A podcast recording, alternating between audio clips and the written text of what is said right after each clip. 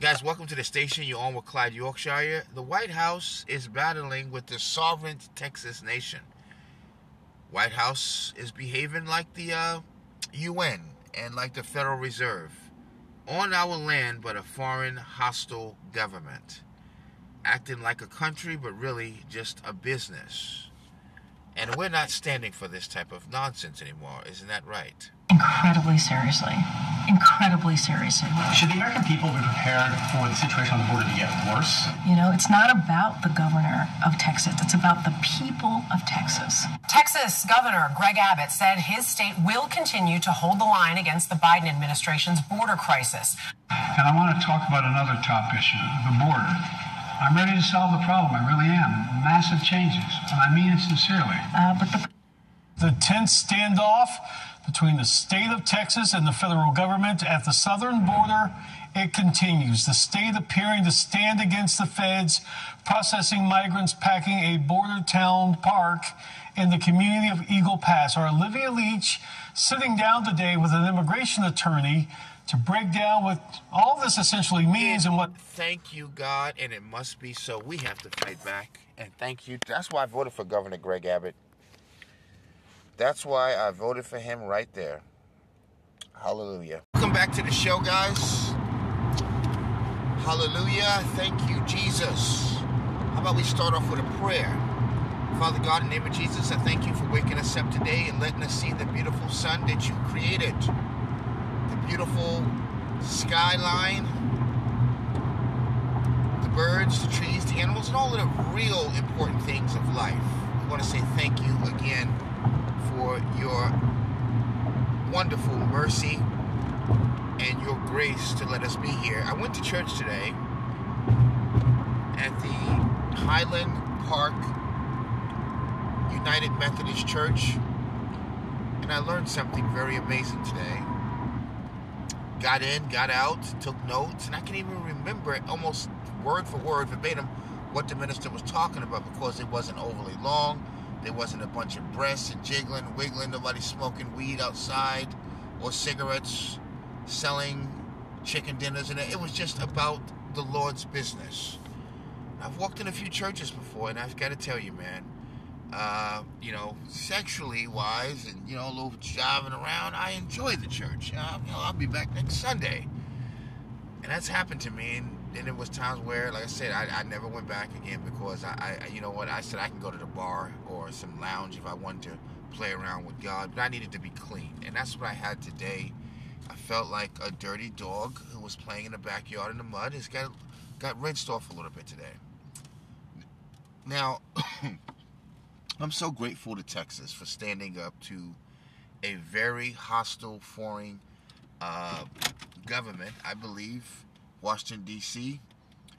on our land, and they're operating as the Federal Reserve, operating as the United Nations. Washington D.C. as a government on our soil, but has the interests of the British or whoever, the Crown, immigrants, and everybody else. Just not us. Texas is standing up. And this is what more states are going to have to do, and more individuals. The federal government is yanking your money out of your pockets, yanking your kids out of your home, and you have to stand back and, at times fight back and do what Governor Greg Abbott is doing. Punch Washington D.C. in the stomach and in the na- in the mouth and jab, and put your dukes up and say, "Let's fight." You want to fight? This is the republic. You're operating as a tyrannical Orwellian, crazed, deranged government, and we're not going to stand for it. You're not going to force us to let you Trojan horse us. Leave these borders open. We got niggas flowing in who we want to uh, come and be part of our deal. So Texas, let them in. No, you better find another entry in. We're not going to let someone come in and ruin the lives of Texans. Our federal government is the same way. Our FBI, it, it's have become corrupt, and the people need to go in and cleanse out the just fire these niggas. Get these FBI agents out of here. The, the, the ones, the bad guys, the ones from the top down who are doing bad, huh? We got to cleanse this country. Washington, D.C. is a swamp. And they weaponize civil rights. They're using black women as the poster child to help them with everything. The young black women, kudos to you. They're black back in the party. They're doing well. They're not following this uh, uh, communist party anymore. Filled with nothing but black, overweight, corrupt black church women. Arteries all clogged. Abortion queens. Eyelash queens acrylic nail queens. Black women coming back to being natural, eating good, walking, running, taking care of your body. Don't follow these old broads that have been used by the government. They're washed up. They don't got no husbands. They they, they the abortion queen. They're the the uh, divorce queen.